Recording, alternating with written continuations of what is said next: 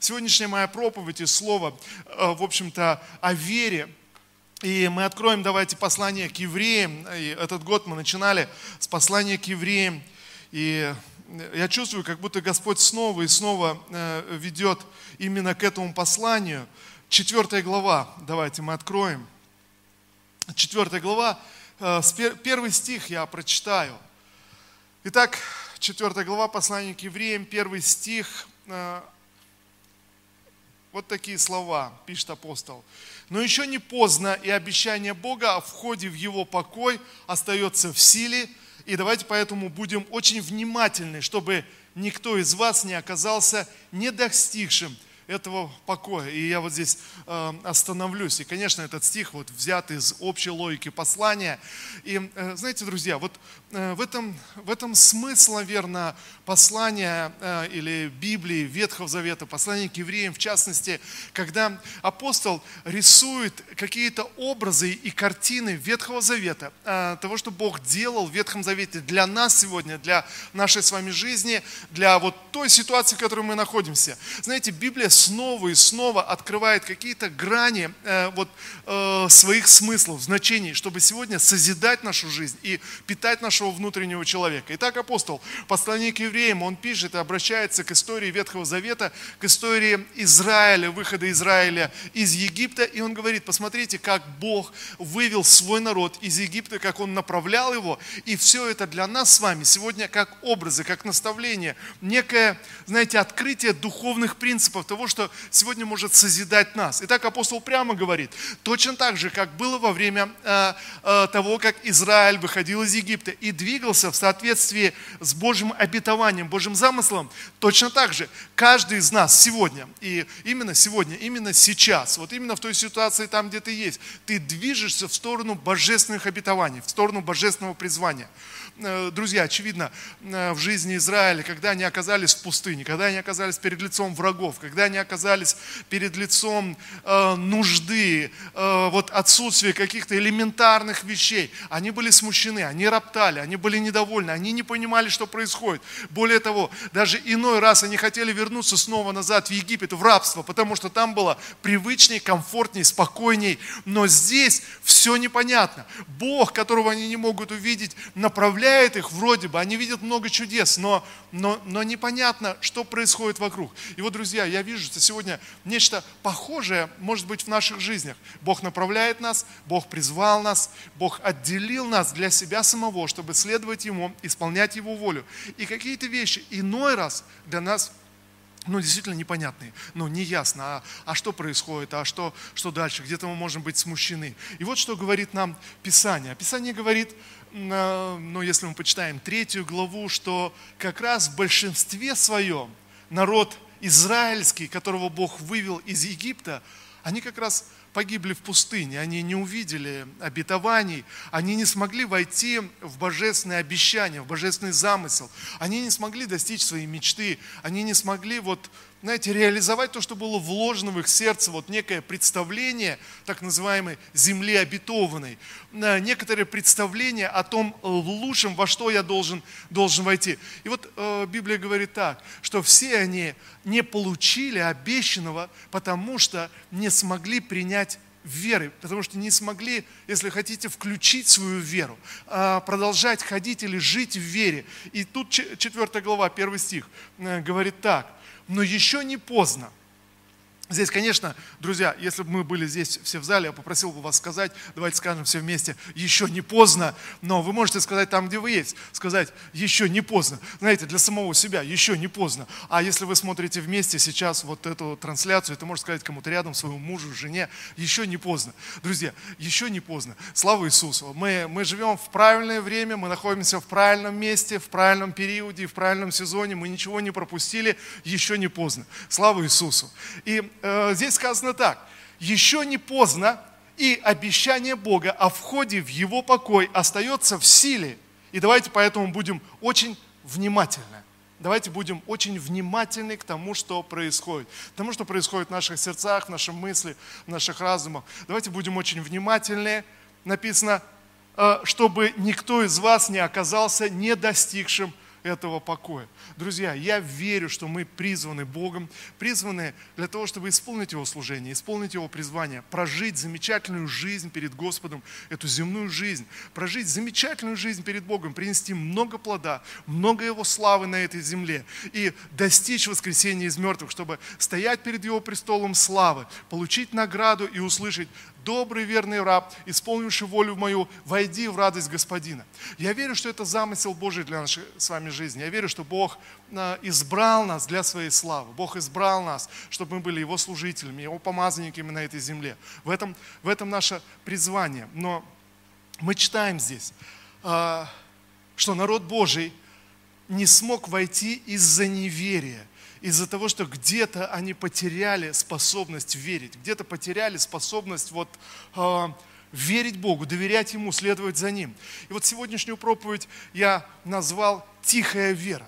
Знаете, друзья, есть время тихой веры, есть э, тихая вера, которая просто выводит тебя на новый уровень, которая, которая строит, созидает что-то. И я убежден, именно о тихой вере здесь мы читаем в четвёртой главе послания к евреям. Именно об этом идет речь. Я прочитаю еще э, дальше, вот шестой-седьмой стих, но не будем всю главу, конечно, читать, вы можете перечитать ее.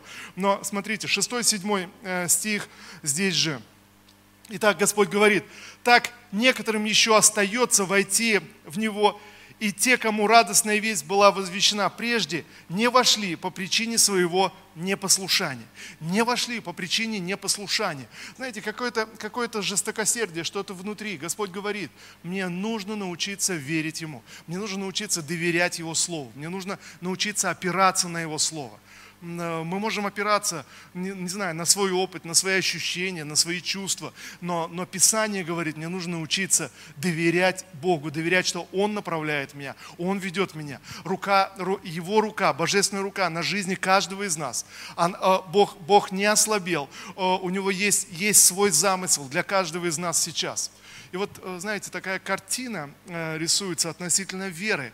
Вера, это как, вот если сравнить, вера как, как река. Река, которая несет тебя куда-то. Знаете, друзья, то, во что мы верим, мы там и оказываемся в конце концов. Вера как некий поток, который направляет тебя куда-то, ведет тебя к какой-то цели, ведет тебя к тому, что ты ожидаешь. Те картинки, которые рисуются перед твоим, в твоем разуме, перед твоими глазами, в конце концов, вера твоя приводит тебя туда, куда ты направляешься. Если мы верим в Бога, мы будем жить с Господом. Если мы верим в Его Слово, Его Слово обязательно исполняется в нашей жизни. В этом смысл. И вот вы понимаете, вера как река, она направляет нас, и есть бурные реки, очень мощные, быстрые, быстрые реки. И я вдруг увидел такую вот картину, иллюстрацию, как будто иной раз мы похожи в нашей вере, мы похожи на какой-то бурный поток. Может быть, где-то неглубокий, где-то поверхностный, но бурный. Он, он, он, он несет нас куда-то, он направляет, он что-то делает. И знаете, мы верим, мы молимся, мы видим чудеса, видим ответы на молитвы, видим исцеление, видим какие-то изменения в нашей жизни, как бурный поток. Все, все меняется, что-то, что-то происходит, что-то, что-то случается постоянно. А есть время, друзья, тихой веры. Есть, есть время, когда... Знаете, вот сегодня мы можем посмотреть на нашу Волгу, она так размеренно течет, никуда не спешит. Знаете, такой яркий образ тихой веры. Знаете, спокойненько, но, но когда ты смотришь на, на Волгу, ты, ты понимаешь, там огромная мощь, там огромная сила. Это, этот э, плавный, тихий поток, то, как размеренно течет наша Волга, знаете, способен снести любое препятствие. Нужны колоссальные силы, чтобы, чтобы остановить это препятствие, чтобы остановить этот поток, но внешне это как будто тихое такое движение, и, как я назвал, тихая вера. Знаете, что происходит? Когда, когда этот поток э, двигается, бурный поток э, реки, может быть, не глубокой, но он такой бурлящий, такой стремительный. Знаете, если ты начинаешь выстраивать э, плотину, на, чтобы остановить этот поток. Знаете, что происходит? Он вдруг останавливается на какое-то время, когда выстроена плотина. Он останавливается.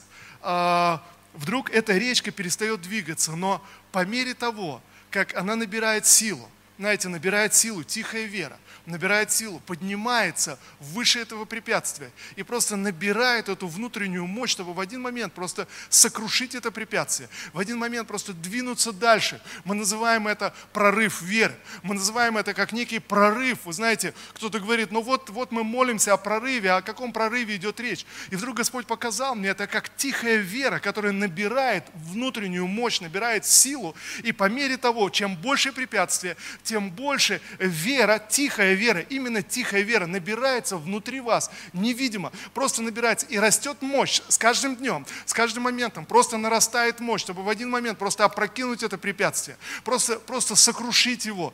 Вот в чем смысл тихой веры. Посмотрите, тихая вера, она как будто не, не проявляется вот так вот ярко, сильно, но внутри несет в себе колоссальную мощь, чтобы в один момент просто вырваться и принести прорыв, просто поднять нас на абсолютно новый уровень в нашем служении, в нашем хождении с Господом, в нашем познании Бога. Тихая вера, она набирается, набирает эту мощь каждый день, все больше и больше, больше и больше этот поток повышается, и как будто ничего не происходит, ничего не меняется, все идет точно так же, но внутри тебя растет эта тихая вера, внутри тебя что-то, что-то нарастает, что-то поднимает тебя.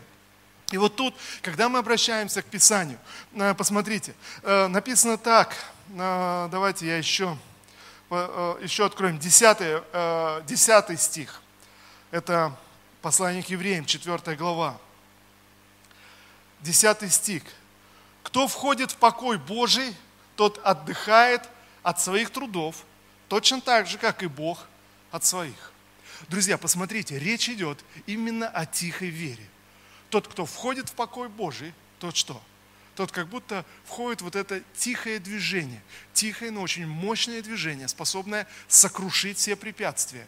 Просто входит в его покой, успокаивается от своих дел, успокаивается от суеты, перестает переживать, как и Бог успокоился от своих дел. Друзья, я убежден, и я думаю, что каждый из вас вы это понимаете. Сегодня, когда мы смотрим на свою жизнь, если мы о чем-то переживаем, о чем-то, знаете, где-то паникуем, где-то страх может приходить, ты смотришь, а что, что, что завтра? Может быть, вы сталкиваетесь с какими-то трудностями в своей семье, оказавшись вот в такой так называемой самоизоляции, вдруг какие-то кризис в семье обострился, в своей работе, в будущем. Ты смотришь, а что будет дальше? Может быть, кто-то из вас, вы насмотрелись новостей и разных разных прогнозов экономических, что будет с экономикой, что будет с миром и так, и так далее. И вдруг страх поднимается, вдруг что-то, что-то внутри, внутри поднимается. Знаете, друзья, правда в том, что на небесах нет никакого страха, на небесах нет паники. Ан- твои ангелы-хранители вообще не суетятся и не переживают. Все, о чем переживают твои ангелы-хранители, они переживают. Сохранишь ли ты веру, пройдя через испытания?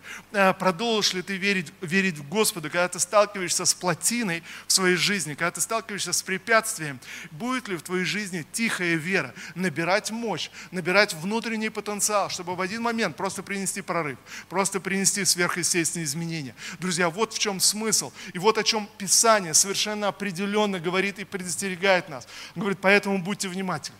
Будьте внимательны, чтобы вам войти в этот покой, чтобы вам успокоиться внутри себя, войти в этот поток тихой веры. Будьте внимательны в этом. Почему? Потому что можно опоздать, можно, можно осуетиться, можно погрузиться в страхи, можно, можно запутаться. Вы понимаете, можно начать рассуждать так, как человек этого мира, которому не открыты небеса, не открыта вечность. Знаете, как будто нет никакой вечности, нет никаких небес, нет Божьего Царства. Как в свое время Карл Маркс сказал, что религия – это некий опиум для народа, некое успокаивающее, которое облегчает трудности и страдания.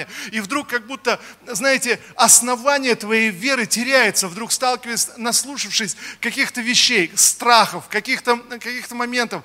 И, и вдруг ты думаешь, ну что такое вера моя? Неужели вера это просто некое успокоительное, как Карлу Марксу это казалось? Неужели вера это просто не, нечто, что э, обезболивает мою жизнь? Или вера это то, что ведет меня в моем призвании, то, что направляет меня? Друзья, вот в чем вопрос. И мы снова внутри себя делаем этот выбор. Мы продолжаем верить Господу, продолжаем поклоняться Ему, продолжаем следовать за Ним. И мы читаем, именно об этом мы читаем в Писании. Поэтому, одиннадцатый стих, будем делать все возможное, друзья, поэтому будем делать все возможное, чтобы нам войти в тот покой, чтобы никто не пал последовав тому же примеру непослушания.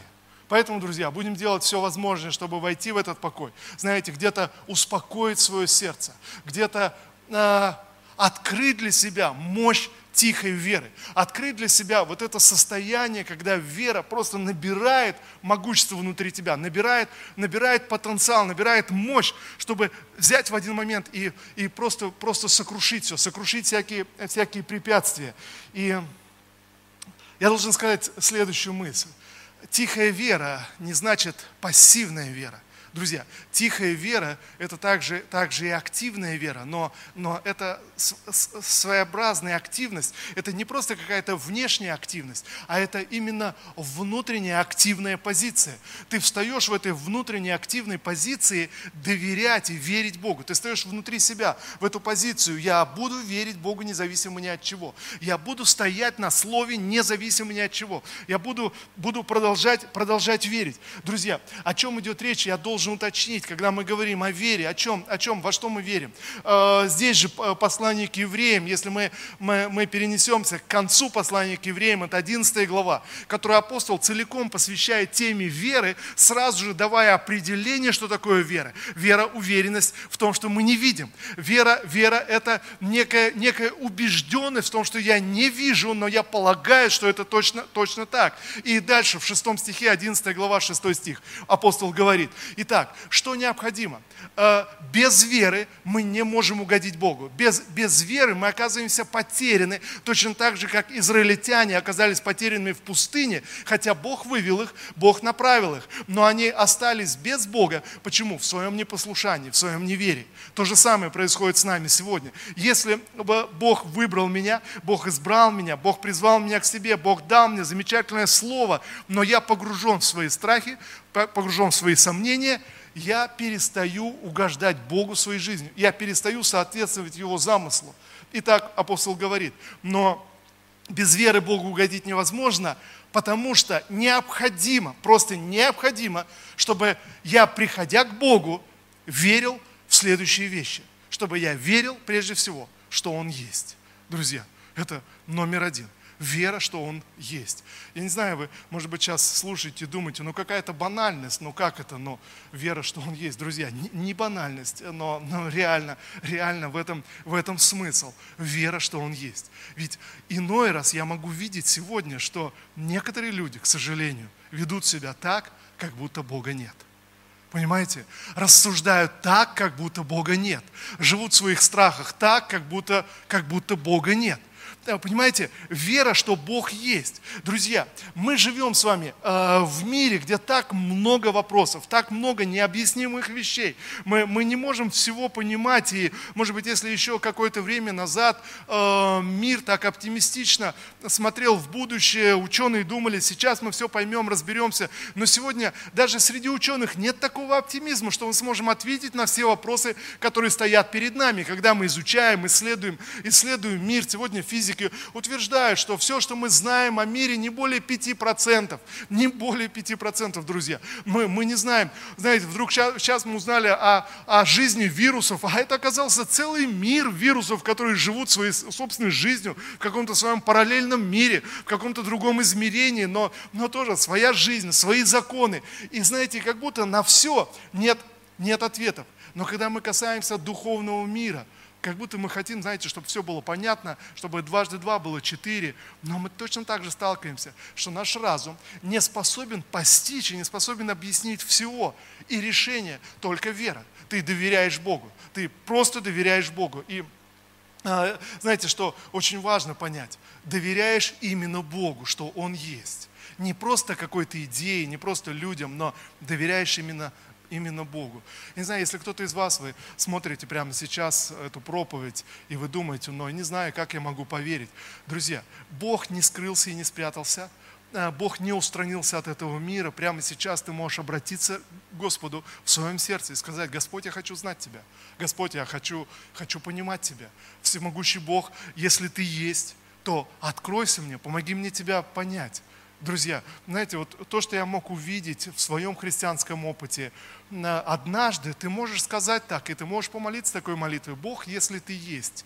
И попросить, чтобы Бог снизошел на твой уровень неверия и помог тебе. Просто взял тебя за руку и поднял тебя из этого неверия. Но знаете, что происходит? Когда однажды ты помолился и сказал: Бог, если ты есть, и Бог дал тебе такое подтверждение, Он не будет это делать дважды. Знаете, Он не будет, Бог остается Богом всегда, Он не играет в наши эмоциональные игры, Он не, не играет, знаете, ты не можешь, ну если так выразиться, эмоционально контролировать Бога, ты не можешь, знаете, вот играть, играть с Ним в свои эмоциональные игры и, и так далее. Я, я увидел это, что на эти вещи Создатель не реагирует. И действительно, иначе Он не был бы Создателем, независимым от своего творения. А Бог независим от своего творения. Но мы зависимы от Него. И когда ты в этом состоянии, ты понимаешь, у этого мира есть Создатель. Я создан Богом. Есть Создатель, который сотворил этот мир. И есть Создатель, который сотворил меня. А раз у меня есть Создатель, значит, у Него есть замысел на мою жизнь, значит, есть какой-то план на мою жизнь, значит, мне, мне нужно э, в один момент сказать: все, хватит уже ходить своими путями. Я хочу знать теперь, а, всемогущий Бог, а какой твой замысел на мою жизнь? А куда ты меня направляешь? Куда ты меня ведешь? Ты, создавший небо и землю, перед которым однажды я буду стоять в конце своей земной жизни и давать отчет за прожитую жизнь. Ведь мы все знаем это, мы все это чувствуем. Мы дадим отчет за свою прожитую жизнь, это понимает каждый, независимо от того, во что верит и каких убеждений придерживается. Но вот, вот эта мысль, друзья, ты понимаешь, что есть Бог, есть Создатель, есть Творец. Он сотворил тебя, Он создал тебя. И ты понимаешь, что у Него есть замысел на твою жизнь, Он направляет тебя. И тогда, знаете, верить, что Бог есть, это доверять, что ты в Его руке. Это доверять, что весь мир в Его руке, все, что меня окружает, все обстоятельства, через которые я сегодня прохожу, они в Его руке. Даже когда у меня нет ответов, я не понимаю, почему Бог допустил это или то, почему случаются эти вещи. Знаете, есть Бог, который... который направляет тебя и проводит тебя через все эти обстоятельства. Вот что значит верить, что Он есть. Когда ты просто в своей молитве, неважно даже, как ты молишься, но, но ты в своей, в своей комнате, ты поднимаешь руки к, к небесам, ты, ты поднимаешь, обращаешь свое сердце к небесам, и ты говоришь: Господь, я основываюсь на том, что Ты есть, Ты создал этот мир. Друзья, это невозможно, чтобы ты искренне помолился Богу, и Он бы не отреагировал и, и не направил бы тебя. Это, это невозможно. Возможно. Иисус говорит об этом очень четко. Он говорит: послушайте, посмотрите, как происходит в вашей жизни. Если ребенок пришел к отцу и попросил у него хлеба, что? Отец не даст ему вместо хлеба ядовитую змею или камень, или что-то, что может повредить. Конечно, конечно, нормальный, здравый отец, психически здоровый отец так не сделает. Иисус говорит тогда: послушайте, но насколько больше Бог, если вы сегодня искренне обращаетесь к Создателю и к Творцу, вы говорите: Господь, направь меня, Господь, дай мне ответ, Господь, возьми меня за руку, приведи меня в свое царство, насколько больше Бог, который не позволит каким-то неправильным вещам случиться в вашей жизни, но обязательно, обязательно направит. Но Библия говорит, Он ожидает от нас веры, Он ожидает от нас послушания. У нас все еще сохраняется возможность жить по-своему, думать по-своему, иметь собственное мнение. Это, это классно и здорово. И Господь ожидает нас, что я в своей свободе, в своем собственном мнении доверюсь Ему, своему Создателю и своему Творцу, что Он держит меня за руку и направляет меня, чтобы Его воля непременно исполнилась в моей жизни. В этом смысл. И второе, послушайте, о двух вещах говорит апостол, послание к Евреям, это одиннадцатая глава, шестой стих. Первое, мы должны верить, что Он есть. И второе, мы должны верить, что Он вознаграждает тех, кто ищет Его. Послушайте, вознаграждает тех, кто ищет Его. Это вторая составляющая тихой веры. Мы, мы все еще говорим о тихой вере. Тихая вера, когда не происходит чего-то заметного, чего-то яркого, знаете, каких-то таких событий, но это тихая вера в твоем сердце, в твоей жизни, в твоих обстоятельствах, когда ты прямо посреди тесных обстоятельств, прямо посреди ситуации, на которую у тебя нет ответов, и ты не можешь объяснить это, ты не знаешь, твой разум отказывается понимать, почему происходит то или другое. Ты поднимаешь свои руки к небесам, и ты говоришь: Господь, я знаю, что Ты есть. Господь, я знаю, что я покой в Твоей руке, я в Твоем покое, в Твоем мире. Я знаю, что Ты направляешь меня, Ты учишь меня. И второй момент, написано, тем, кто верит, что Бог вознаграждает тех, кто ищет, ищет Его. Друзья, это второй момент. Бог вознаграждает тех, которые ищут Его. Вот что Он ожидает от меня, что я буду верить в это. Если, если сегодня я ищу Бога, я ищу Его воли, я ищу Его решения на свою жизнь, в свою ситуацию, в свою семью, в свои какие-то внутренние кризисы, я ищу Его решения и говорю: Господь, пожалуйста, направь меня, Господь, дай мне ответ. Я должен верить, что Он вознаграждает ищущих Его. Я знаю, что есть награда, которая, которая э, э, находится на небесах, приготовленная для меня от Господа, когда я ищу Его лица. Друзья, вознаграждает тех, которые ищут Его. Что это? Это когда тихая вера набирает мощь внутри тебя, набирает этот потенциал. Ты, ты растешь внутренне, и в один момент ты видишь вознаграждение. В один момент приходит ответ на, тв- на твою веру. В один момент приходит... приходит прорыв веры, как мы говорим об этом. В книге Откровений написано, Господь в один момент выходит и говорит: возьми эту чашу, наполненную молитвами святым, и выли ее. Знаете, в один момент вдруг чаша, эта духовная чаша, вот такая невидимая, она наполняется твоими молитвами, наполняется твоей верой, наполняется твоим поиском Бога, и в один момент просто выливается, выливается в ответ, выливается в прорыв, выливается во что-то сверхъестественное. Друзья, сегодня у нас уникальное время, когда мы должны быть особенно внимательны к тому, чтобы войти в Его покой, знаете, успокоить свое сердце в Боге, прийти, прийти перед Ним и стоять твердо на этих двух вещах. Бог есть, а раз Он есть, Он, Он призвал меня, Он нашел меня, Он направляет, Он ведет меня. И второй момент, Он вознаграждает тех, которые ищут Его. Знаете, просто увидеть, почувствовать, как тихая вера набирает мощь внутри тебя. Может быть, сейчас вы находитесь в этой самоизоляции, сидите дома, ничего особо не происходит, в чем-то ограничены, но тихая вера сегодня может набирать внутри тебя небывалую мощь, просто небывалую мощь в один момент, чтобы нам увидеть, как Бог вознаграждает ищущих Его.